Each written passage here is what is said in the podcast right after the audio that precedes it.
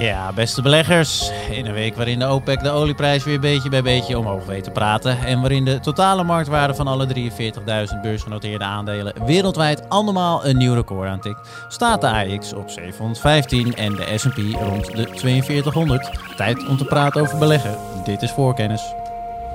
There are three ways to make a living in this business. The first is smarter or cheat. No, I don't cheat. Beleggingsbelangen presenteert Voorkennis. En ja, beste beleggers, leuk dat jullie weer luisteren naar alweer een nieuwe aflevering van Voorkennis. Mijn naam is uh, Maarten Butterman en samen met beleggingsspecialisten Karel Merks en Stefan Hendricks van Beleggingsbelangen gaan we weer even kijken wat er allemaal heeft gespeeld op de beurs en wat er gaat uh, spelen. En uh, Karel, leuk uh, dat jij uh, erbij bent. Vertel even aan de luisteraars welke twee onderwerpen we aan de hand uh, van jou gaan behandelen vandaag. Ik wil het nog één weekje over Bitcoin hebben. En daarna beloof ik uh, luisteraars uh, dat ik een maand uh, minimaal en niet over zal hebben. Dat je een week wacht. Ja. Ja, dus dat hebben we nu vastgelegd. Alright. En daarnaast wil ik het gaan hebben over de verzekeringen die beleggers aan het kopen zijn op dit moment. Alright, goeie. Nou, we gaan het meemaken. En Stefan, heb jij, uh, oh, weet ja. je ook wat de totale waarde is van die drieënveertigduizend aandelen? Poeh. Ik, nou, ik, ja, ik heb het uh, vanmorgen uh, heb ik het moeten lezen, maar heb ik niet gedaan. Vertel. honderdzestien biljoen. Oké. Okay. En dat is uh, een hoop geld. Dat is uh, inderdaad uh, niet niks. Nee, en dus weer een, een nieuw record uh, vandaag. Ja, klopt. Rally wordt uh, breed gedragen. Alright, goeie. Stefan, leuk dat jij er ook uh, bij bent. We horen je gelukkig uh, al heel even tussendoor. Ko, vertel ook even de luisteraars wat, uh, welke onderwerpen aan de hand van jou gaan behandelen vandaag. Ja, we gaan het vandaag hebben over de terugkeer van Organon op de aandelenbeurs en over het uh, mysterie van het uh, al maar groeiend aantal verliesgevende bedrijven op de beurs. Alright, goeie. Klinkt uh, goed. Ik ben uh, benieuwd. We gaan het al meemaken. We beginnen uiteraard eerst heel even met uh, terugblikken. Voorkennis. Stefan, daarvoor blijf ik heel even bij jou uh, dit keer. Waar het, uh, is er allemaal opgevallen de afgelopen week? Uh, vertel. Nou, naast alle meme-stocks... Eh, uh, in ieder geval A M C uh, ja. en Bitcoin en al die andere dingen die vrijwel uh, iedere week opvallen, in ieder geval de afgelopen tijd. Twee dingen wat mij betreft. Het eerste is uh, dat er een derde lid van de Raad van Commissarissen die door Engine One is voorgedragen, waar we het de afgelopen twee weken over hebben gehad, ja. bij Exxon Mobil in de, de Raad van Commissarissen is gekozen. Dus die, die trend zet zich maar door. Ja. Um, en opmerkelijk genoeg was er ook de aandeelhoudersvergadering van Total, dat tegenwoordig Total Energies heet. En die verliep eigenlijk anders dan de aandeelhoudersvergadering van uh, zowel Chevron als Exxon. En daar waren eigenlijk de overgrote meerderheid van de aandeelhouders het, uh, het wel eens met zeg maar de, de, de, de pogingen van het bedrijf om de C O twee uitstoot terug te brengen. Dus dat is, dat is het eerste. Ja. Um, Volgens mij wilde je daar wat over ja, zeggen, ik, of niet? Nou, ik wilde een heel korte vraag stellen, want de aandeelhouders waren het eens om de pogingen, eh, of de poging om C O twee te verminderen, de uitstoot terug te brengen. Eh, maar dat waren, bij Shell was dat toch ook al het geval, of tenminste in ieder geval die klimaataande, of, uh, klimaatactivisten, activistische aandeelhouders, moet ik heel even zeggen. Eh, die waren daar toch ook voor, of was de groep uh, gewoon vele malen groter bij Total? Nou, het is eigenlijk iets verschillend, maar dus bij, de, bij Shell bijvoorbeeld, hè, wat je terecht noemt, en ook bij Exxon, waren het externe partijen hè, die dit extra op de agenda gezet hebben en hebben gezegd, nou, hier moeten we meer aan doen dan het bedrijf tot nu toe aangegeven heeft te willen doen. Hè, okay. dat, is, dat is wat bij die bedrijf gebeurde. Bij Total was het eigenlijk meer het punt op, nou, dit is de strategie die we hebben, eh, die geven we nog eens een keertje, leggen we die voor aan de aandeelhouders. En daarvan hebben de aandeelhouders in overgrote meerderheid ge, gezegd, nou, dat, die strategie vinden wij oké. Okay. Dat is die, die hele sfeer was wel anders dan op de aandeelhoudersvergaderingen van uh, Shell, maar eigenlijk veel meer nog op die van Exxon en Chevron. Ja, alright. Helder. Nee, dat, uh, dat was, ik, uh, was ik even benieuwd. Nou, goeie, waar had je nog meer naar gekeken, Stefan? Ja, tweede, dat is uit de sector die ik volg, medische technologie. Uh, twee van die aandelen staan ook in, de, in onze koerslijst op beleggingsbelangen. Abbott Laboratories en Medtronic. Die, uh, Medtronic kwam met cijfers. Abbott kwam met de winstwaarschuwing. Um, mm. De een heeft last van corona gehad en merkt nu dat nu corona wat terugloopt, het beter gaat. Dat is Medtronic, dus die verhoogde hun winstverwachtingen. De andere heeft een tijd lang geprofiteerd, Abbott, van corona, door een toenemende vraag naar testen. Dat wordt nu minder hè, door de uitrol van de vaccins en die gaven een uh, winstwaarschuwing. Dus zo zie je dat zelfs in zo'n zo één zo'n sector, medische technologie, dat je ook nog een soort uh, uh, COVID-rotatie ziet. Ja, inderdaad. En, want de Abbott was inderdaad best wel een klap. Het was min negen procent eraf toch volgens mij. En nou had Menno, dat is Menno van Hoven voor de luisteraars, die volgt het aandeel onder andere voor ons nog wel uh, nadrukkelijk uh, aangegeven dat het toch een koopadvies uh, blijft. Maar er was toch een flinke klap uh, die daarvan afging uh, na de coronaperiode. Ja, zeker. En dat komt eigenlijk toch ook nog wel vrij snel natuurlijk naar uh, publicatie van de eerste kwartaalcijfers. Dus dan denk je, nou, er is er wel flink wat gebeurd hè, in, die, in die maanden, want de Amerikaanse bedrijven zijn vrij strak in hun prognoses. Uh, dus ja, als er, uh, als er aanleiding is, dan, dan is er ook echt wel een flinke aanleiding. Uh, interessant is wel, ik heb nog niks gehoord van uh, Thermo Fisher op dit gebied. En ook dat is een bedrijf dat heel erg groot is. Uh, misschien nog wel groter dan Abbott in die coronatesten. Die, daar ging de koers ook wel een tikje van. Uh, kreeg die een procent of vier, uh, kan ik me herinneren. Uh, die hebben zelf nog geen bericht uitgestuurd. Uh, en ook die zijn heel erg uh, strikt en, en, en streng en duidelijk in hun, uh, in hun vooruitzichten. Dus ik ben heel erg benieuwd of het uh, stilte voor de storm is of dat zij er gewoon minder last van hebben dan Abbott. Dat gaan we zien. Ja, alright. Goeie, we gaan het uh, volgen inderdaad. Karel, waar uh, heb jij allemaal naar gekeken uh, de afgelopen Met week? Verbazing naar A M C. Stefan haalde het al even aan. Eerst was het een, een small cap, tweehonderd miljoen. Bioscoopketen in de Verenigde Staten. Nu is het een, uh, ja, je mag wel large cap, denk ik zeggen, met drieëndertig miljard beurswaarde. Ja. En ik heb echt, ik ben zo nieuwsgierig wat de Amerikaanse toezichthouder gaat doen.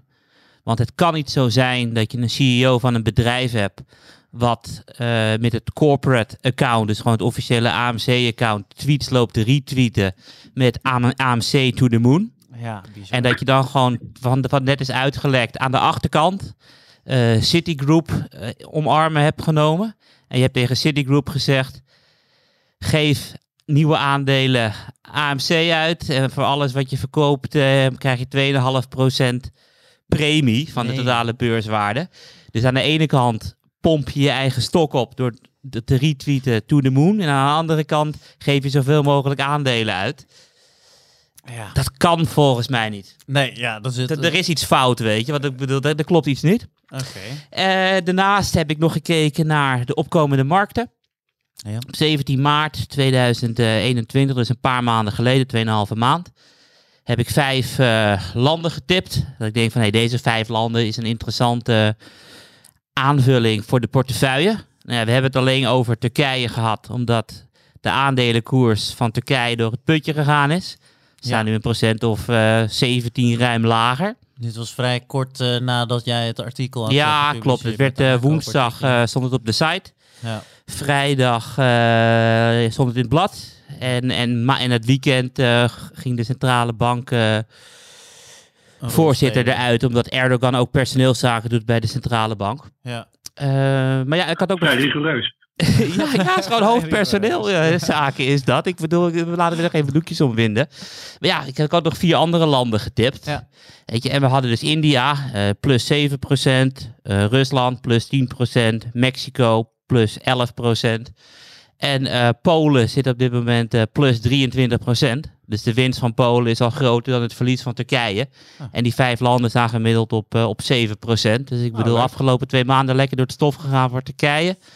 Maar ik wil er wel op wijzen van, ja, spreiding is alles. Ja. En uh, vijf landen is vijf landen. Dus ik wou nu even op die andere vier wijzen, omdat Polen meer dan Turkije heeft goedgemaakt. Ja, alright. Ja, hele goeie. Een zeven procent per jaar, ja, dat is toch een uh, schitterend uh, mikpunt. Uh, zeven procent is mooi en nu is het zeven procent in twee komma vijf maand. Dus we liggen op, uh, op schema. Ja. Alleen dat is ook wel weer het mooie van een beleggingsportefeuille. Je weet dus niet wie van tevoren de winnaars zullen zijn. Nee. En je kan alles op de winnaar gooien en dan kan het misgaan. Want Turkije was de goedkoopste koers-winstverhouding van de wereld. En is zonder twijfel de goedkoopste K W van de wereld. Ja. Dus als je alles daarop had gegooid, dat was niet fijn. Maar als je gewoon een gespreide portefeuille hebt, en uh, dan valt het allemaal wel mee. Ja, alright. Ja, goeie. Nou, dat is een mooi uh, voorbeeld van hoe spreiding... Uh, En ook dit geval E T F's uh, kan werken. Goeie. Klopt, de spreiding heeft uh, misschien wel hetzelfde niveau in de podcast bereikt als het woord cashflow. Ja, ja, we komen er wel een beetje bij weg. Alright, goeie Karel. Tijd om verder te gaan. Voorkennis. En uh, we gaan het hebben over uh, Organon, want uh, ja, die gaat weer een rol van betekenis uh, spelen. Stefan, um, vertel even de luisteraars uh, de geschiedenis achter dit verhaal en wat er nu allemaal gaande is, als je wil. Ja, dus Organon komt, komt weer terug op de beurs. Hè? Het was natuurlijk ooit onderdeel van Axonobel. Mm-hmm. En uh, werd toen overgenomen door Schering Plough in tweeduizend zeven. Dat Schering Plough werd weer overgenomen door Merck in tweeduizend elf. Dus toen was Organon gewoon een onderdeel van die grote Amerikaanse farmaceut Merck. Uh, maar die gaat het uh, afsplitsen, of sterker nog, die heeft het afgesplitst. Vandaag uh, is het bedrijf voor het eerst weer in notering. Dan hebben we dus weer Organon terug op de beurs. Zij dan op de Amerikaanse beurs, want het staat genoteerd aan de New York Stock Exchange. Uh, die, ja, die afsplitsing die staat niet helemaal op zichzelf, want het is wel een trend onder de grote farmaceuten om bepaalde onderdelen af te stoten aan de eigen aandeelhouders. Dus afgelopen november hebben we het bij Pfizer gezien. Die stoten het onderdeel Viatris af aan zijn eigen aandeelhouders. Dus dan krijg je aandelen. Als je aandeelhouder bent, krijg je ook aandelen in de nieuwe maatschappij. Een spin-off heet dat uh, op zijn Engels. Ja, die, die bedrijven die, die afgesplitst worden, die hebben allemaal wel wat gemeen. Het zijn, uh, kun je je wel voorstellen, niet echt de snelst groeiende bedrijven. Misschien ook niet de meest kansrijke bedrijven. Want waarom doen die grote farmaceuten dat? Die willen toch weer laten zien dat we wat sneller kunnen groeien. Dus die proberen her en der allerlei activiteiten die niet zo hard groeien af te splitsen. En wat zie je dan in die afsplitsing? Dat het, dat het bedrijf dat een eigen notering krijgt, of dat nou Organon is, nu of Viatris, vorig jaar in november. Die bedrijven krijgen dan bij de scheiding ook nog een fijne bak schuld mee. Dus Viatris moest Pfizer ongeveer twaalf miljard betalen. Organon betaalt ruim negen miljard aan Merck. Ja, en dan krijg je een beetje typische bedrijven die niet echt hard groeien, want al, al jarenlang daalt de omzet van Organon en de proforma cijfers en de winst daalt. Dus je krijgt eigenlijk een beetje een apart soort bedrijf, hele lage waardering. Dus ze komen allemaal tegen de tegen koers-winstverhoudingen van ongeveer vijf eh, naar de beurs en een dividendrendement van pak een beetje vier komma vijf à vijf procent. Um, dus het is, het is wat... wat Wat lastig, lastig bedrijf. En Organon probeert zichzelf dan, want dat is natuurlijk de geschiedenis van Organon ook, uh, als een women's health bedrijf voor te stellen. Dus een bedrijf dat zich eigenlijk in toenemende mate als belangrijkste activiteit richt op gezondheidszorg voor vrouwen. Dus dan hebben we het niet alleen over anticonceptie of vruchtbaarheid, maar ook over andere aandoeningen die eerder bij vrouwen voorkomen dan bij mannen, zoals osteoporose of lupus bijvoorbeeld. Maar ja, die, die women's health activiteiten, nou, dat is ongeveer een kwart van de omzet. Het grootste deel van de omzet komt toch nog gewoon uit medicijnen waarvan het patent net is verlopen of het patent binnenkort gaat verlopen. Dus die bedrijven moeten heel erg hard werken om die, uh, om die omzet nog een beetje op peil te houden. En Merck is niet de laatste, want de volgende is uh, Glaxo, wat mij betreft de, de, de kneus der kneuzen onder de grote farmaceuten. Die komen, uh, dat is al een, een, in het Engels zeggen ze dan een basket case, echt een hopeloos geval, al jarenlang. Uh, en die hebben die ook de knoop doorgehakt. Dus die gaan ook afsplitsen. Dus wat zij dan consumer health noemen, dat gaat er volgend jaar af. En later deze maand komt dan de grote beleggersdag, waarin Glaxo zal laten zien, heel wat overblijft, zoveel sneller kan groeien dan dat het nu doet. En dus dat is, het is allemaal, het is een, meestal gebeuren dit soort dingen nooit in een vacuüm. Dan zie je dat, uh, dat bedrijven in, in strategie soortgelijke dingen doen. Alright, een goeie. Nee, dus Glaxo, dat, dat, dat is al de kneus der kneus. En die gaat er nog het onderdeel dat ook nog de kneus van de kneus is afstoten, als ik jou goed begrijp. Dus die moeten we sowieso niet hebben. Hoe zit dat met Organon uh, dan? Want Uh, je, want het gaat wel goedkoop naar de beurs, als ik het goed begrijp. Krijg dat even voor mijn eigen beeldvorming. Het is gewoon volledig eigen management en dergelijke. Wordt dat gewoon echt een apart bedrijf? Of zit er nog wel iets van koppeling en verbinding? Of uh, is er alleen de schuld nog de enige koppeling tussen de twee? Uh, nee, er, er zijn nog wel koppelingen en zaken die natuurlijk een beetje moeten worden doorgehakt. Er zijn natuurlijk allemaal systemen geweest die ooit zijn gedeeld, hè, door Organon en door Merck, waar nu allemaal uh, ja, wat Organon nu zelf moet doen. Dus, dus nee, ze komen echt helemaal op eigen benen te staan, met eigen management. Dus als je de prospectus ook doorneemt, dat, en dat heb ik ook gedaan, en dat was een, een flinke jongen, dan zie je er ook keurige brieven staan van het management van Merck aan het nieuwe management van Organon. Nou, uh, van harte gefeliciteerd met je aanstelling als C E O van Organon. Dit is je uh, salaris, zo kan je variabele bonus oplopen. Er is een hele grote paragraaf over wat het bestuur allemaal wel en niet kan verdienen de komende tijd. Dus nee, Organon is een, uh, is een zelfstandige eenheid, zoals Viatris dat ook is, bij uh, van Pfizer afgesplitst. En zoals straks ook de uh, consumer health activiteiten van, uh, van G S K ook een geheel eigen onderneming zullen zijn. Ja, kijk, Viatris was niet zo'n succes, dus die, die zijn heel goedkoop naar de beurs gekomen en zijn eigenlijk goedkoper geworden, helaas. Ja. Um, Ook voor Organon, die heeft zelf ook al aangegeven dat nou, de winst daalt natuurlijk nu al enkele jaren op rij, omzet ook. Dat zal dit jaar niet echt anders zijn. Het zal niet zo hard omlaag gaan als het afgelopen jaar, waar corona natuurlijk ook nog een uh, rol speelde. Dus je koopt eigenlijk een bedrijf tegen een hele lage waardering, waarvan je hoopt dat ze de kosten goed onder controle kunnen houden. Een beetje, een beetje dividend uit kunnen keren. Ze zeggen zo rond de twintig tot tussen de twintig en de vijfentwintig procent van de, van de netto winst.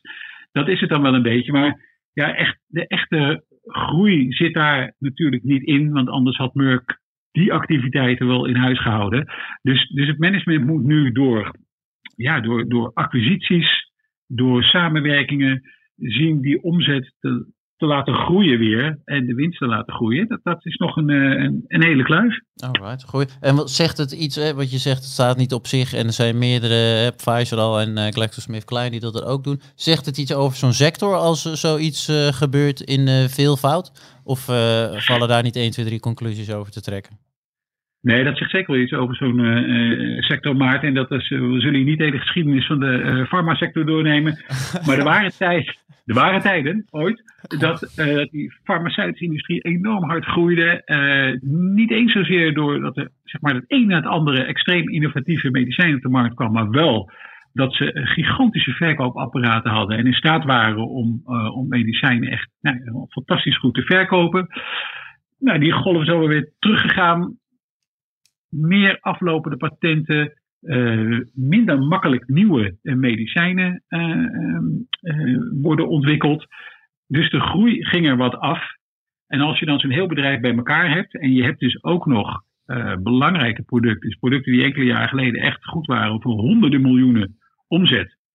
En daar loopt het patent vanaf of het loopt binnenkort vanaf. Ja, dan, dan stort die omzet natuurlijk enorm in, met name in Amerika dan. Dus ja, dan word je weer minder interessant voor beleggers. Dan zie je dus ook de gemiddelde waardering voor die sector echt heel erg hard omlaag gaan. Uh, en ja, wat probeer je dan te doen? Je probeert dan natuurlijk eigenlijk weer een, een meer een groei-imago te krijgen. Ja, nou ja, goed, hoe doe je dat? Bijvoorbeeld door de niet groeiende onderdelen, een beetje als de Black Knight in Monty Python, en maar af te hakken en dan maar hopen dat, uh, dat de rest wel gaat groeien. Dat is, dus dat is de strategie bij, eigenlijk bij al die bedrijven. Tot nu toe, moet ik zeggen, zie je het in de waardering niet ontzettend veel terug. Bij Pfizer is het toch nog altijd enige sepsis over. Hetzelfde geldt voor Merck. Nou, Glaxo hoeft het ook niet meer over hebben, want daar is al eigenlijk al jaren niets anders dan sepsis over. Uh, dus, dus ja, het is nog meer van dat beleggers hebben van, nou ja, laat het dan maar zien. Ja. Dat jullie sneller groeien. Alright, alright. Nou ja, groeien, maar een leuke ontwikkeling om uh, te volgen, uh, uiteraard. We gaan het, uh, sowieso leuk dat een voormalig Nederlands uh, bedrijf een staartje heeft gekregen, zei het dan uh, in de V S. Maar we gaan het uh, uiteraard uh, volgen verder. Stefan, leuk uh, onderwerp. Tijd om uh, verder te gaan. Voorkennis. Want ja, over groei gesproken, er is een uh, digitale munt die al een uh, jaar of tien zo zijn intrede doet. Wanneer is, wanneer is die eigenlijk uh, begonnen, Karel? Uh... tweeduizend negen. Okay. En de white paper, dus ja, de onderliggende technologie, is geschreven in negentien eenennegentig. Alright, ja, alleen ja, het is dus geschreven in negentien negentig en uh, het is speciaal gelanceerd tijdens de financiële crisis, omdat er toen allemaal belachelijke dingen gebeurden als Q E, et cetera. Dus we hadden dan een nieuwe munt nodig. Oké, okay, nou ja, goeie, goeie marketingtechniek om dat op dat moment dan wereldwijd te maken. We hebben het uiteraard uh, over de Bitcoin. En uh, daar wilde Karel het uh, graag nog over hebben. Karel, vertel. Ja, wat als de Bitcoin tussen tweeduizend eenentwintig en tweeduizend eenendertig de wereld verovert? Als dat gebeurt, dan hoeft dat niet per se te betekenen dat de prijs van Bitcoin alsmaar naar nieuwe all-time highs blijft door te stijgen. En om dat te onderbouwen wil ik uh, kijken naar de opkomst van uh, internet, uh, technologie, uh, et cetera. Want als je kijkt tussen tweeduizend en tweeduizend tien, dan was het werkelijk een, een gouden tijd voor alles wat met technologie en internet te maken had. Ja. Het maakt niet uit uh, welke voorspelling je erbij pakt van het aantal mobiele telefoons uh, wereldwijd, het aantal internetaansluitingen wereldwijd, het aantal websites wereldwijd, de snelheid van het internet. Het maakt echt niet uit waar je naar kijkt. Pak de meest extreme voorspelling in het jaar tweeduizend. En die, die meest extreme voorspelling was nog veel te, veel te slecht. Het werd echt ruimschoots verbeterd alles. Dus het waren tien, uh, tien gouden jaren. Ja, qua ontwikkeling van technologie bedoel je dan? Ja. Niet qua beurswaarde of iets dergelijks? Nee, nee, nee echt okay, over, ja. over technologie. Precies, als wat ik net ja. zeg, internet, telefoon, ja. aansluitingen, wat je met je mobiel kan uh, en hoe snel alles gaat, uh, et cetera. Kijken we naar de beurs uh, tijdens deze gouden periode. Uh, wat gebeurde er in deze gouden periode? De omzet van de honderd grootste Amerikaanse technologiebedrijven, die steeg met uh, honderdzesenzestig procent. Van uh, één januari twintig twintig tot en met uh, één januari tweeduizend tien. En de winstgevendheid steeg zelfs met tweehonderddrieënzestig procent. Dus al die bedrijven presteerden werkelijk fantastisch. Kocht je aandelen van die honderd grootste technologieaandelen op één januari tweeduizend tien... dan ging je achtenveertig procent onderuit tot uh, op één januari tweeduizend tien, dus tien jaar later. En dat is inclusief het dividend wat die bedrijven uitbetaalden. Oh ja. Dus je hebt een gouden periode, technologie gaat hartstikke goed, uh, bedrijven gaan hartstikke goed en toch uh, kan je een negatief rendement behalen op je belegging. En dat komt eigenlijk omdat in de jaren negentig er wat rendement naar voren is gehaald. En, en de vraag die ik dan wil stellen is van hoe groot is de kans dat als de bitcoin van een paar cent in tien jaar tijd naar vijfenzestigduizend gaat, mm-hmm. hoeveel rendement is er naar voren gehaald van de komende tien jaar?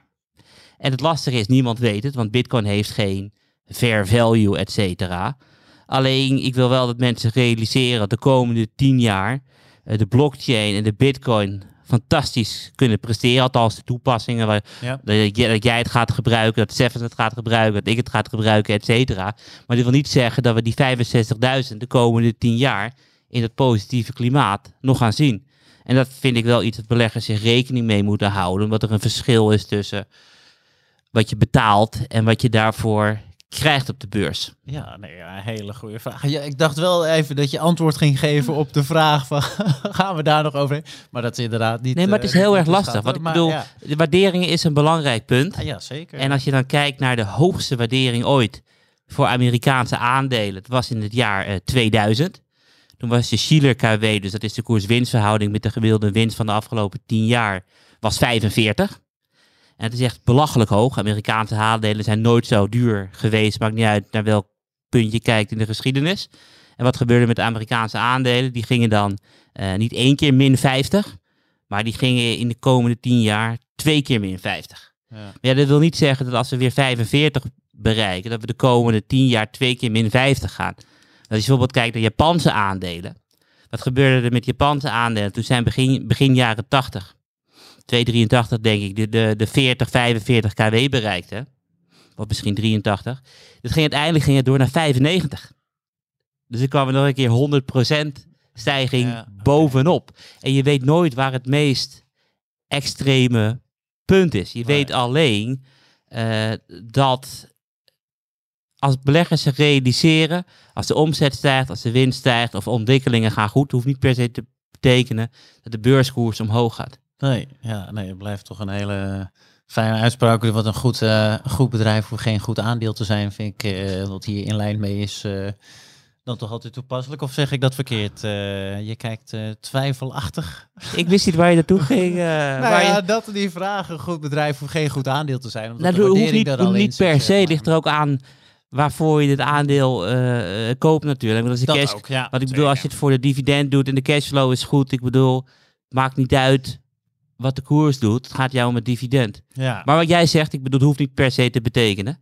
Ik bedoel, misschien gaan we wel uh, wereldwijd naar Japanse waarderingen. Ja, wie weet. Maar je, het is en, natuurlijk je, en als Amerikaanse vraag. Aandelen met meer dan honderd procent stijgen, we hebben Japanse waarderingen, dat wil niet zeggen dat dat per se de max is natuurlijk. Nee, nee, maar goed, ja, het kern van ja, je weet het gewoon niet inderdaad. Het is inderdaad nee, nee je moet dus gewoon met meerdere scenario's van... rekening houden. Ik bedoel, er kan altijd een Turkije in de portefeuille zitten. Maar ja, ja je moet wel iets hebben om dat uh, te kunnen compenseren. Ja, nee, ja, kijk, en... zonder meer spreiding uh, schijnt daarvoor dan toch altijd uh, de oplossing. Uh, ja, helemaal top. Ik vind eigenlijk wel dat we drie woorden nodig hebben. Hoor. Stefan, heb jij nog een woord naast spreiding en cashflow?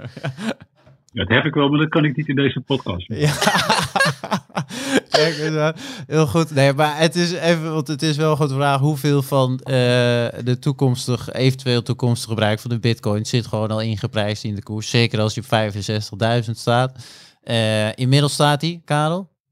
achtendertigduizend, negenendertigduizend. Oké, okay. En uh, toch nog even benieuwd. Een tijdje geleden begon het bij jou lichtelijk te kriebelen. Één of twee weken geleden. Kriebelt het nog steeds? Ben je meer aan het inlezen of is het allemaal nog uh, te vroeg dag? Ja, laat alles maar een beetje uitbewegen. Ja. Ik bedoel, wat voor traders heel erg belangrijk is, is tweehonderd M A. Dus de gemiddelde koers van de afgelopen tweehonderd dagen. Die is nog steeds boven de uh, veertigduizend. Nou ja, ik bedoel, dat stijgt nog wel. Maar ja, als die gaat dalen, wordt het ook weer negatiever. Dus laat maar even kijken waar dit uh, naartoe. allemaal uh, ja. naartoe gaat. Alright. Goeie. We gaan het uh, volgen uiteraard. Weet je, dus, uh, kansen zijn uh, als bussen, Maarten. Er komt altijd weer een volgende voorbij. Dus ik laat deze bus even gaan. Alright, goeie. We gaan op het aan weer een schitterende uitspraak voor in het lijstje. Voor in de podcast. Goeie, we gaan verder, uh, Karel. Voorkennis. Want uh, er is uh, nog meer uh, gaande en er gaat nog meer gebeuren uh, uiteraard. En uh, daarvoor wilde Stefan het onder andere hebben over de toename van uh, verliesgevende bedrijven uh, op de beurs. Uh, en dat die zomaar niet allemaal onder uh, één noemer te vallen zijn. Stefan, vertel, wat is hier gaande? Waar moeten we hier naar kijken? Nou, er is uh, deze week een column verschenen van een uh, Amerikaanse academicus. Iemand van de uh, Universiteit van New York. Naar aanleiding van een, uh, een academisch paper dat hij heeft geschreven. Dat normaal gesproken ook zegt, nou ja, academische papers, hoe, hoe interessant en, uh, uh, en belangrijk is dat voor jou als belegger. Maar deze was toch wel degelijk uh, interessant, want dat hebben deze onderzoekers gedaan. Die hebben gekeken naar het um, uh, percentage verliesgevende bedrijven op de beurzen door de jaren heen. Nou, en daar valt op dat dat bijvoorbeeld in uh, Amerika echt is gestegen van nou, ongeveer een procent of twintig in begin jaren tachtig tot een kleine vijftig procent. Nu. En uh, in de technologie-sector, of in alle sectoren die eigenlijk veel bezig zijn met, um, uh, met research en development en met innovatie, is dat percentage nog hoger. In Europa zijn de data iets later beschikbaar, maar je ziet daar eenzelfde trend ontstaan. Dus enorme toename van het aantal verliesgevende bedrijven. Dat die toename is gestart zo in de jaren tachtig was volgens die onderzoekers ook niet echt toevallig. Um, want vanaf die periode eigenlijk zijn bedrijven steeds meer gaan investeren in wat je dan immateriële activa noemt. Dus denk aan R en D, hè? Dus onderzoek en ontwikkeling, software, merken en ook gewoon hun, hun mensen. Wat dan altijd zo vreselijk human capital wordt genoemd. Ja. Nou, die boekhoudkundige verwerking van die, van die investeringen is anders dan van investeringen in gebouwen, fabrieken en machines. Want die investeringen die werden altijd netjes op de balans gezet en in een periode van bijvoorbeeld twintig of vijfentwintig jaar in gelijke porties afgeschreven. Maar investeringen in onderzoek en ontwikkeling en in software, die worden door de, uh, zeg maar de toezichthouders in de boekhoudwereld gezien als uitgaven. Dus die gaan direct ten laste van de winst. En dan krijg je dus de situatie dat bedrijven die heel veel aan innovatie doen, dus heel veel investeren in onderzoek, heel veel investeren in software, dat die dus ook eerder verliesgevend zijn. Nou, dus om dat te kijken hoe dat zit, hebben de, die onderzoekers even gekeken, nou, wat voor, wat voor type verliesgevende bedrijven hebben we nou? Nou, aan de ene kant heb je de uh, bedrijven die gewoon al van zichzelf een uh, niet echt florissante situatie hebben. Dat zijn bedrijven waarvan de omzet gewoon niet toereikend is om de kosten te dekken. Nou, dat, dat zijn de, uh, de, de, de gewone verliezers. Maar je hebt dus ook bedrijven die eh, verliezer zijn geworden, omdat zij hun investeringen op een bepaalde boekhoudkundige manier moeten verwerken. En uit onderzoek van, van deze academici blijkt dat, dat veertig procent ongeveer van die bedrijven die verliesgevend is, eigenlijk winstgevend zou zijn als die investeringen in al die immateriële activa, dus in die, in die, in die software en in die research, als die op eenzelfde boekhoudkundige manier verwerkt zou worden als investeringen in vaste activa, zoals gebouwen, machines en fabrieken. En dat ook nog eens een keertje die aandelen die heel veel investeren in, in innovatie, op de beurs gemiddeld genomen ook nog wel ietsje beter doen. Nou, dat is, dat is een interessant onderzoek en eigenlijk ook wel iets voor mijzelf om, um, om misschien de komende tijd toch nog wat meer op te letten. Omdat die immateriële investering, dat is wel duidelijk, ja, daar zit, daar zit ook gewoon de toekomst in. Ja, wat ben jij, ben jij het wel eens tegengekomen dan? In een, uh, je hebt nu dit stuk gelezen, maar ik kan me zomaar voorstellen dat je inderdaad al een soortgelijke, in ieder geval vermoede conclusie, uh, noem maar op, in het analyse maken van bedrijven. Zijn er toevallig bedrijven waarvan je zo uit je hoofd zegt, ja, nou dat is nou echt een heel goed voorbeeld uh, hiervan? Ja, wat je bijvoorbeeld, uh, daar, we hebben het net over de farmasector gehad. Ja. Dat is natuurlijk een sector waar, waar dat een rol speelt, hè? Pharma en biotech. Een van de interessante dingen is bijvoorbeeld wel, je hebt een grote farmaceut, zeg een Pfizer, die geeft ieder jaar geld uit aan research en development, onderzoek en ontwikkeling van medicijnen. Nou, ja. Die uitgaven gaan dus inderdaad ten laste van de winst. Dus dat zie je ook allemaal keurig terug. Ja. Maar als Pfizer een bedrijf overneemt, een bedrijf dat een product in ontwikkeling heeft, dan kopen ze dus eigenlijk onderzoek en ontwikkeling. Ja, en die gaat dan weer uh, op de balans en die wordt gewoon afgeschreven. Ja, oké. Okay.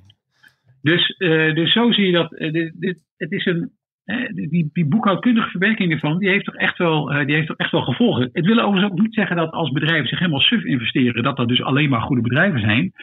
Maar het wil in ieder geval wel zeggen dat je ook gewoon als belegger heel erg goed moet kijken naar, ja, waar gaat het geld van die bedrijven ook uiteindelijk naartoe? En waarom is een bedrijf dan verliesgevend? En wanneer kan die uh, positie zeg maar, van boekhoudkundige Uh, verlieslatendheid opslaan gewoon in weer een winstgevend bedrijf. Ja, want dat is natuurlijk wel de kern van de vraag. Wanneer uh, komt het terug? Ik vond veertig procent overigens. Dat is toch een groot uh, hoog percentage van die bedrijven die dan eigenlijk winstgevend waren geweest. Ik weet niet naar hoeveel onderzoek, uh, bedrijven ze onderzoek uh, hebben gedaan.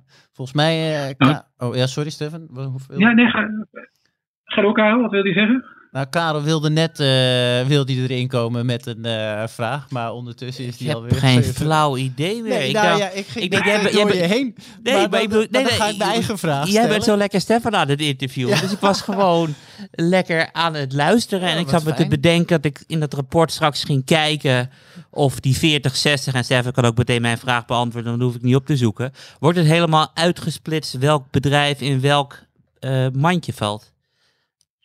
Nee, ze splitsen niet uh, alles helemaal precies uit, die, uh, die onderzoek. Dus er worden ook niet heel veel individuele bedrijfsnamen genoemd. We hebben hier terwijl te maken met uh, een academisch onderzoek. Hè. Dus we hebben het hier gewoon over uh, grote testen die worden gedaan, hè, om, maar, om maar zo te zeggen.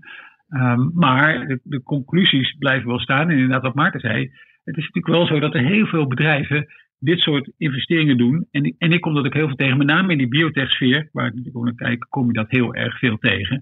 En dan gaan die uitgaven gaan heel erg hard.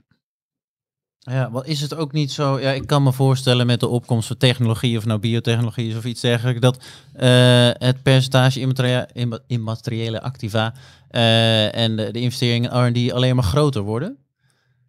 Ja, klopt. Dat, ja. dat, groeit echt, dat groeit echt enorm. Dus het is, als je bijvoorbeeld kijkt naar Um, heel succesvolle bedrijven. Dus neem bijvoorbeeld eens een Facebook. Zoals Facebook WhatsApp overnam. Nou, ik weet de bedragen niet meer uit mijn hoofd. Volgens mij was de overnamesom van WhatsApp zestien miljard. Hypotheek. Ja. Ja. Dan kunnen we altijd nog even nakijken of dat precies klopte.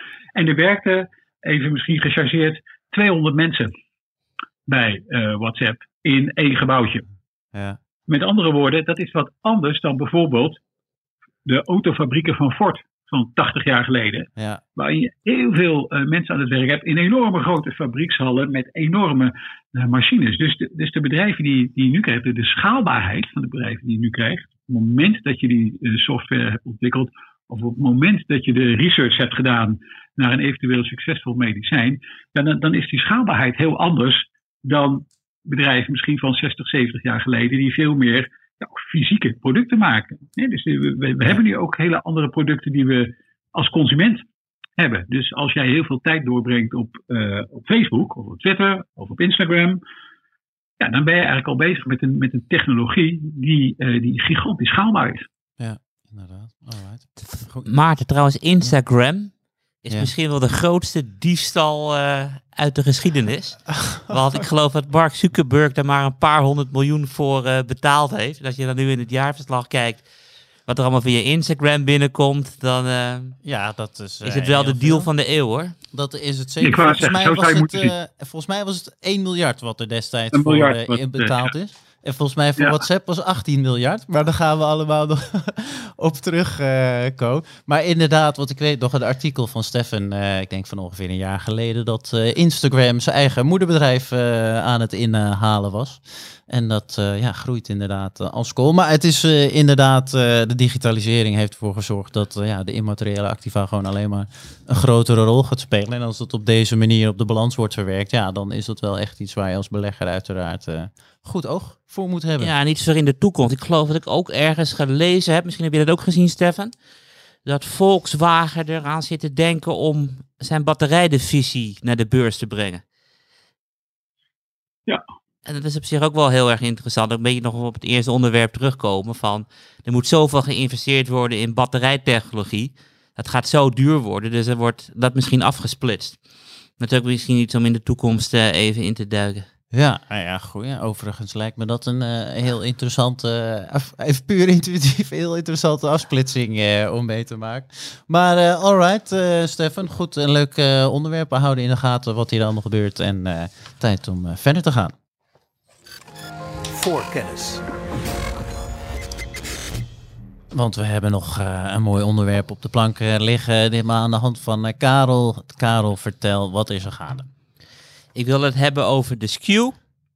Alleen, uh, ik ga u niet uh, precies uitleggen wat het is in optieland, want ik denk dat de helft van onze luisteraars uh, in slaap sukkelt. Uh. Misschien jij ook wel, Maarten. Dus uh, ik wil alleen even de belangrijkste highlights behandelen.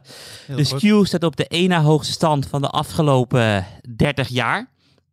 En de belangrijkste voor u om te weten is dat de S K U de prijs voor een verzekering is die pas uitbetaalt wanneer er een grote daling van de S en P vijfhonderd is. Dus de S en P vijfhonderd staat nu op tweeënveertighonderd uh, punten. En wanneer beleggers willen verzekeren voor een koers lager dan drieduizend vijfhonderd punten, dus een uithoefenprijs van drieduizend vijfhonderd, grote daling, procentje of zestien, zeventien, dan betalen beleggers daar nu heel erg veel premie op. En dat kan je een beetje vergelijken als met de koers-winstverhouding. Want soms is een aandeel duur, soms is een aandeel goedkoop. Soms is een optie duur, soms is een optie goedkoop. Mm-hmm. En op dit moment kopen dus heel veel beleggers opties die out of the money zijn. Dus gewoon ver weg van de huidige koers. En daardoor wordt die prijs uh, opgedreven. En ik wil de vraag stellen van, wie koopt deze put-opties? Wie is er bang voor een grote koersdaling? Ik bedoel, zijn dat beleggers die bijvoorbeeld bang zijn voor inflatie? Dus inflatieangst, renteangst. Of zijn het beleggers die denken van, de economische gevolgen van het coronavirus zullen pas echt komen nadat alle steunmaatregelen zijn uitgewerkt. Maar wat de reden ook is, het belangrijkste is dat beleggers nu massaal bescherming willen kopen. En daar ook nog eens uh, een van de hoogste prijzen van de afgelopen dertig jaar voor betalen. En dat vond ik wel uh, opvallend. Ik kan een grafiekje doen bij de show notes.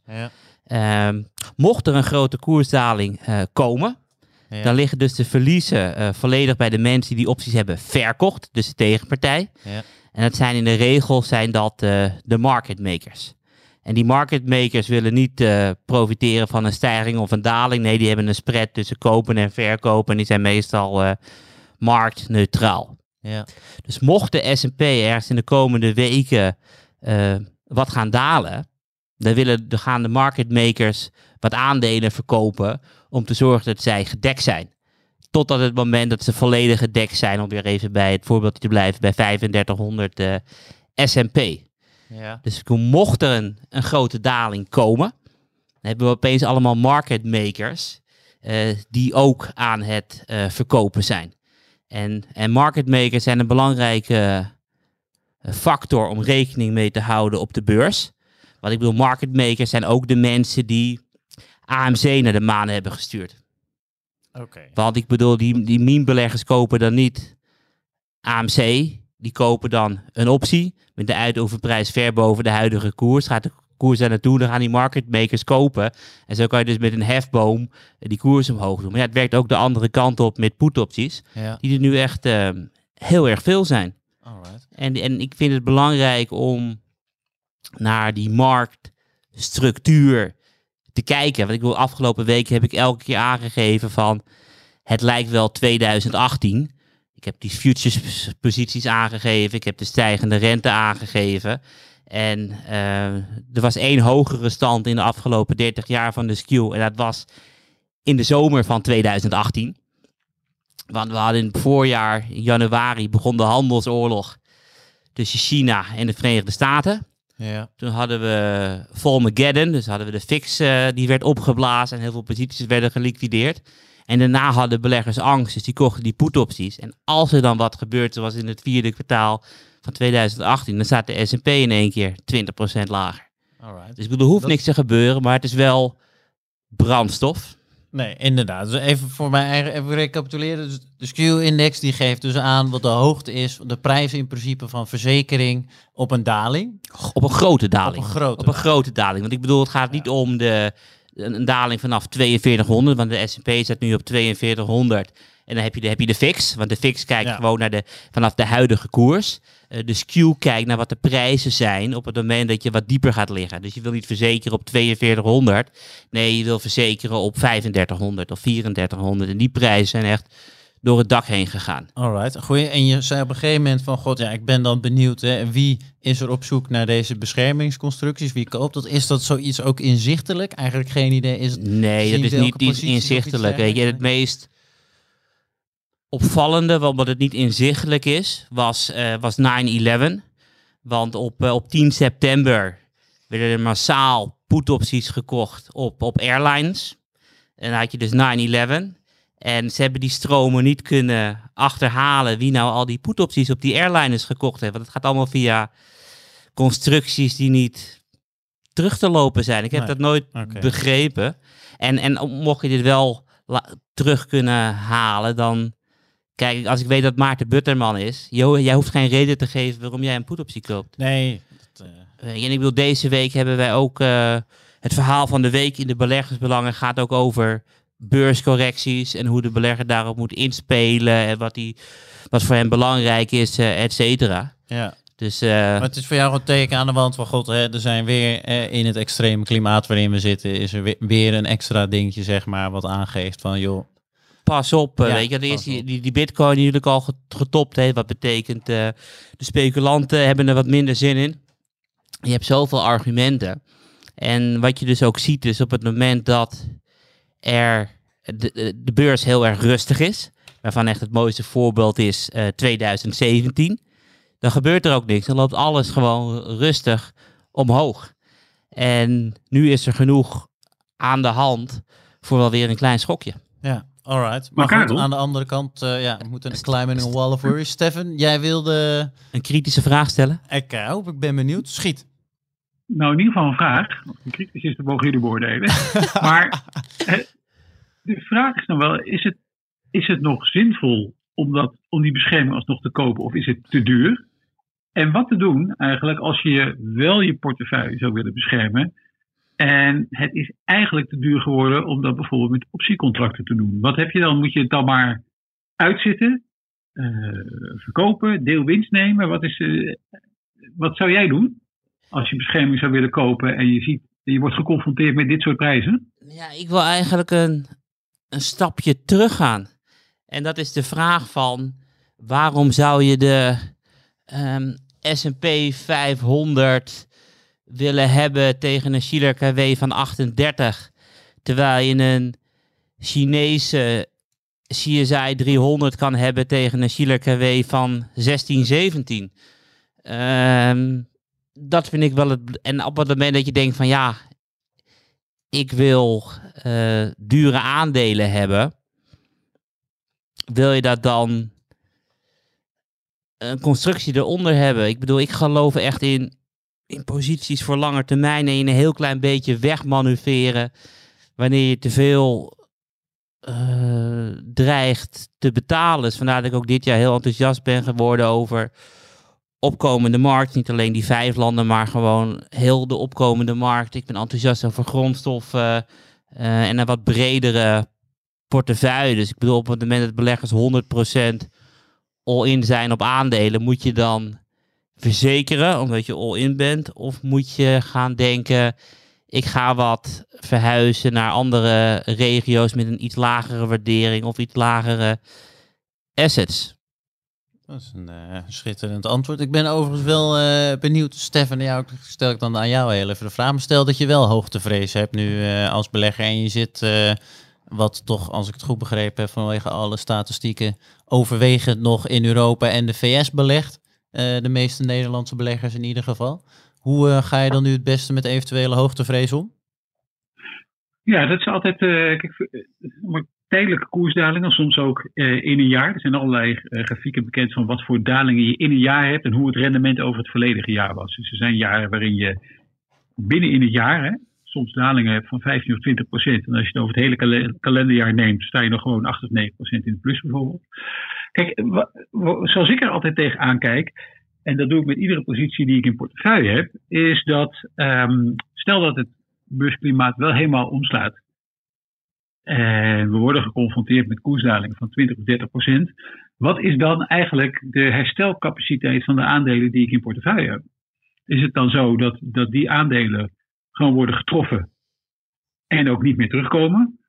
Of is dat zo dat ik die aandelen gewoon in portefeuille kan houden in de wetenschap dat, ze, dat de onderliggende fundamenten zo goed zijn dat als het sentiment weer opklaart, dat die aandelen van mij ook gewoon weer hun vertrouwde groeipad gaan overnemen? En dat is de manier waarop ik mijn aandelen selecteer. En ik denk als je bijvoorbeeld hele risicovolle uh, posities inneemt en je hebt daar je portefeuille vol mee, dan is die afweging veel lastiger. Als je uh, zestig procent in crypto zit, dan is datgene wat ik net zei, is erg lastig helder te krijgen voor jezelf. Ja. Ik wil wel even nog een kanttekening maken, Maarten, want jij zei hmm. Europa slash uh, Amerika in één zin. Ja. De, daar is wel een groot verschil. Want Amerika handelt tegen een K W van achtendertig. Uh, Europa zit op tweeëntwintig. Dat is een heel stuk lager. Ja. Uh, Europa heeft misschien wel de komende tien jaar uh, betere kaarten, wat wij ons vol inzetten op duurzaamheid. En misschien wordt de komende tien jaar wel duurzaamheid. De S en P vijfhonderd... Er zitten vijf, zes aandelen, bepalen daar eens een beetje wat er gebeurt. Denk aan Facebook, Google, Netflix, Apple, mm-hmm. uh, et cetera. Dat zijn aandelen die het moeten hebben van toekomstige kasstromen. Dus rente en inflatie hakt er in de Verenigde Staten harder in dan in Europa. Mm-hmm. En daarnaast, als je kijkt vanaf de jaren zeventig, zijn er meestal perioden van tien jaar geweest dat Europa beter presteert en de tien jaar daarna weer Amerika, et cetera. We hebben net tien fantastische jaren in de Verenigde Staten gehad. Ja. Dus het zou heel goed kunnen dat we nu tien fantastische jaren in Europa gaan hebben. En die K W ondersteunt dat ook. Alright. Dus het zijn vooral... Ja, kijk, Maarten. Ja, sorry. Ah, verder. Ja, kijk, de, uiteindelijk, uh, Maarten, om, om nog even jouw vraag te beantwoorden. Ja, waar, waar kijk je daar nou? Hoe zou je dat dan zelf doen? Het gaat uiteindelijk natuurlijk om het herstelvermogen van je aandelen. En dat wordt eigenlijk door, ja. door wat mij betreft, door twee hele grote zaken uh, eventueel in de wielen gereden. Het eerste is dat je die aandelen ooit hebt gekocht tegen een waardering die gewoon niet in te halen is. Dus je kon bijvoorbeeld telecom aandelen of Cisco, maar om maar eens wat te noemen, vlak voor, het, uh, voor de top in de internetbubbel kopen voor, weet ik veel, honderdtien keer de winst. Ja, bedrijf Cisco groeide fantastisch. Aandelenkoers kun je niet meer op dat niveau terug. Dus dat is één. Dus, dus de waardering moet niet absurd zijn. Dat schaadt gewoon, zeg maar, het herstelvermogen van je aandeel. Het tweede is natuurlijk schuld. Dus als, een, als je in een, in, een, in een slecht scenario terechtkomt, waar je economische groei helemaal terugvalt en bedrijven het heel erg moeilijk gaan krijgen. Ja, dat zijn de bedrijven met de hoge schulden die het nog wel eens veel lastiger kunnen krijgen, die bijvoorbeeld bedrijfsonderdelen tegen uh, hele slechte prijzen moeten afstoten, et cetera. Dus als je die twee dingen voor jezelf al helder hebt, dan heb je al een hele grote stap gezet en dan ben je misschien iets geruster ook, ook als die koersdalingen zich wel voor gaan doen. Want dat weet je als belegger, als je maar lang genoeg in de markt zit, krijg je hier echt altijd mee te maken. Ja. Alright, goeie, we gaan het meemaken. Ik, zeg, ik zal even bekennen, ja, je hoopt er niet, maar toch... Ik, Het lijkt me gewoon leuk als er een correctie aankomt bijna. Nee, Maarten, dat is echt niet leuk. Nee, uh, I know, het is niet de bedoeling. Maar... je merkt ook dat de sfeer, met, nou, niet, ik wil niet zeggen dat de sfeer naar beneden gaat, maar uh, nee, ja, op het was, moment dat jij je vermogen naar beneden ziet gaan, uiteraard. Is dat niet leuk. En weet je wat het, kijk, het vervelende is? Dat uh, op het moment dat aandelen naar beneden gaan, is tegelijkertijd uh, het punt dat de werkloosheid uh, toeneemt. Dus alle ellende... ja. Komt, komt in één keer. Uiteraard. De huizenprijzen dalen. Dat is dat. Uh, dat persoonlijk welkom ik dat stukje dan wel toe. Maar het, uh, onze luisteraars niet, maar de luisteraars dus ik zou het niet, uh... Uh, niet inderdaad. Maar nee, klopt. Ik snap wat je bedoelt. En ik weet nog de corona-crash hier. We zaten hier met z'n allen op de redactie op die dag dat het wat was het min tien nog op een gegeven moment of zo, min negen stond de A E X. Ja, natuurlijk. Dat was treurnis. Alom, maar eh, toch wel uiteindelijk is uh, correcties en uh, beurskrachen en in ieder geval koerszwakte wel het moment waarop je weer nieuwe ja, maar kansen kijk, krijgt. Ik bedoel, maart was, was op zich was dat heel erg heftig, ja. Maar het was ik wel heel snel voorbij. Ja. Want ik bedoel, het was eventjes uh, twee weken alle poten bijzetten en huilen met de pet op en dat was klaar. Uh, we hebben, als je dan kijkt naar het jaar tweeduizend... Ik bedoel, we piekten op zevenhonderd in september tweeduizend. En we raakten tweehonderdvierentwintig aan in uh, toen we Irak binnenvielen. Wanneer was dat? Maart tweeduizend drie. Dus heb je gewoon ruim twee jaar gewoon dood bij duizend uh, steken. Ja. En dat is twee jaar lang echt verschrikkelijk naar. En dan ga je naar tweeduizend zeven. We piekten weer in uh, september. September hadden we de piek. En dan weer, uh, wat was het, uh, bijna twee jaar lang, tot maart tweeduizend negen, elke keer lager. Dus het is wel, dat is heel erg naar. Ja, oké, okay. ik, ja, ja. ik snap inderdaad. Ja, en Maarten, ja? ik, eh, ik snap ook jouw punt. Hè, kijk, die correcties zijn natuurlijk vaak een mooi punt om bij te komen. Maar het is tegelijkertijd ook toch nog steeds heel erg lastig. Dus om maar die afgelopen maart eens erbij te houden. Ik kijk natuurlijk, zoals je weet, heel veel naar de obligatiemarkt. Uh, ik vond high yield daarvoor niet... fantastisch aantrekkelijk gewaardeerd. Maar zelfs ik, ik heb ze niet bijgekocht, uh, high yield E T F's, toen ik er een risicoopslag van, nou, wat was het, denk ik, elfhonderd basispunten voor kreeg.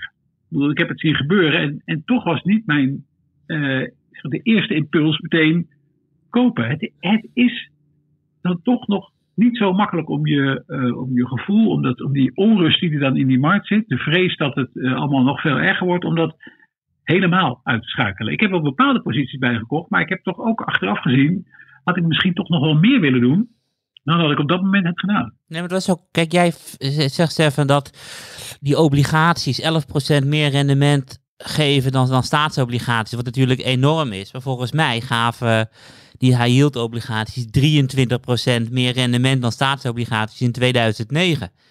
En je denkt van ja, ja het is het, heel erg heftig. En ik bedoel, ik ben fan van Berkshire Hathaway.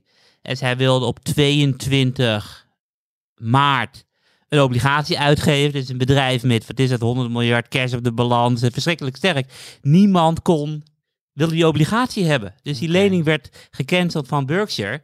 En drieëntwintig maart, de dag daarna, het meest dramatische bedrijf uit de S en P vijfhonderd, Carnival Cruise. Die kon gewoon allemaal geld ophalen. En waarom was dat? Omdat de Fed tussendoor zei van... wij gaan massaal kopen over een maand. Okay, um, ja. En dat was de low. Ja. En, en je vergelijkt het toch met, met hoe het eerst was. Ja, oké. Okay. Dus ik ben... Ik, ik snap... En ik, en ik snap de sensatie. Goede, goede jij bent natuurlijk onze nee. online uitgever. En je ja. ziet alle statistieken door het ja. dak gaan. En je weet dat jij beter jouw doelen behaalt. Maar uh, ja, de, da, de mensen hebben echt pijn hoor. Ja, nee, eens. Ik ben ook... jullie hebben me echt oprecht overtuigd. Ik zat haast verspreken aan te wachten, ja, wil ik, het is ook niet verkeerd, het, uh, niet het juiste woord, maar ik, ik, jullie hebben een schitterende betoog gehouden. Ik, ik, ik ben overtuigd. Gelukkig maar. Leuk, leuke dus tijden niet lachen, Maarten. Nee, je, je hoeft niet mee te huilen, maar... Uh... Nee, ook zeker niet. Maar uh, wel, wel de kanttekening van, als hij dan toch komt, laten we er dan uh, goed gebruik uh, van maken. Laten we er voorbereid op zijn en er goed op inspelen. Ja, als je maar een strategie hebt. Precies. Dus ja. bijvoorbeeld als ja. je zegt van, ik koop elke maand op de dag dat ik mijn salaris krijg aandelen, koop dan elke maand op ja. die dag aandelen. Niet als het naar beneden gaat, uh, dan nee. wacht je, want je wil lager kopen. Nee, gewoon rustig structureel kopen. En, en denk na van, waarom koop jij? Ja, alright. Nou ja, goed. Het lijkt mij een uh, mooi moment om dit uh, heerlijk uh, uitgestoken, uit, uitgelopen stukje af te sluiten. Maar we zijn een heerlijk gespreksonderwerp. We gaan nog heel even snel uh, vooruitblikken. Voorkennis. En daarvoor begin ik bij jou, uh, Stefan. Waar, uh, waar kijk je allemaal eigenlijk uh, naar uit de komende week? Nou, één specifiek ding, Maarten, want we gaan het nu een beetje kort houden. Na dit enorme on- monsteronderwerp wat we net hebben gehad. Hou ons in bedwang. Uh, nee, uh, ieder, ieder moment, maar in ieder geval voor aanstaande dinsdag wordt bekend of uh, de Amerikaanse uh, medische toezichthouder F D A het medicijn van Biogen tegen de ziekte van Alzheimer goed zal keuren. En dat gaat enorme gevolgen hebben, niet alleen voor de koers van Biogen, maar ook nog voor een aantal andere bedrijven, dat ook met dergelijke medicijnen op een dergelijke basis actief is. En dan denk ik zelf uh, eerst aan uh, Eli Lilly, waar ik ook over heb geschreven. Dus ik, uh, ik ben ontzettend benieuwd naar um, uh, of, of het toegelaten wordt en uh, wat de F D A daar dan allemaal aan kanttekeningen bij plaatst en wat, wat die bedrijven dan allemaal, die daar nog op dat gebied actief zijn, um, met die informatie nog kunnen doen. Alright, goeie. Biogen komt niet uh, met een afsplitsing elk moment overigens uh, van, van een slappe bedrijfstak? Of, uh? Biogen uh, uh, heeft al flink overgenomen, rekent zichzelf volgens mij nog onder de groeiers, dus niet zo snel denk ik. Nee. Oké, okay. Alright, goeie. Alright, thanks. Uh, Stefan, Karel, waar kijk jij naar? Ik uh, kijk naar de olieprijs. Ik bedoel, de afgelopen maanden vond ik het heel erg bijzonder dat uh, Brent-olie, wat Noordzeeolie is, in maart bereikten we de zeventig. Ondanks alle lockdowns in Europa. En Europa is toch een uh, belangrijke economische regio. We zijn heel lang uh, tegen die zeventig aan blijven hangen. En nu we langzaam beetje bij beetje de lockdowns in Europa aan het opheffen zijn, zie je dat Brent vertrokken is. Dus ik zag vanochtend tweeënzeventig op de borden staan. Dus ik ben heel nieuwsgierig. Uh, nu de lockdowns worden verminderd en we mogen steeds meer, waar die olieprijs uh, naartoe gaat. Ja. Zien wij uh, tachtig in september? Who knows? Kijk eens aan. Nou, we, gaan, we komen er uh, in september op terug. Ik, uh, we houden me bij deze. Jij houdt een lijstje bij, hè Maarten? Ja, en alle eerlijkheid, waarschijnlijk ben ik het vergeten. Dus dan vragen de luisteraars maar even een mailtje te sturen in september naar voorkennis en beleggingsbelangen punt n l. Ja, ik, het schiet me de hele te binnen. Ik moet er nog heel even in. En dan uh, kunnen ze ons uh, eraan houden om erop terug te komen, uh, uiteraard. Alright, hey, uh, we zijn uh, weer aan het einde gekomen van uh, alweer een uh, hele mooie aflevering uh, van Voorkennis. En uh, daarom uh, dank ik Stefan voor alle bijdrages en uh, leuk gespreksonderwerp uiteraard weer. En ook Karel, jij weer bedankt voor de deelname. En uh, tegen de luisteraars uh, zeggen wij uh, uiteraard weer uh, tot volgende week.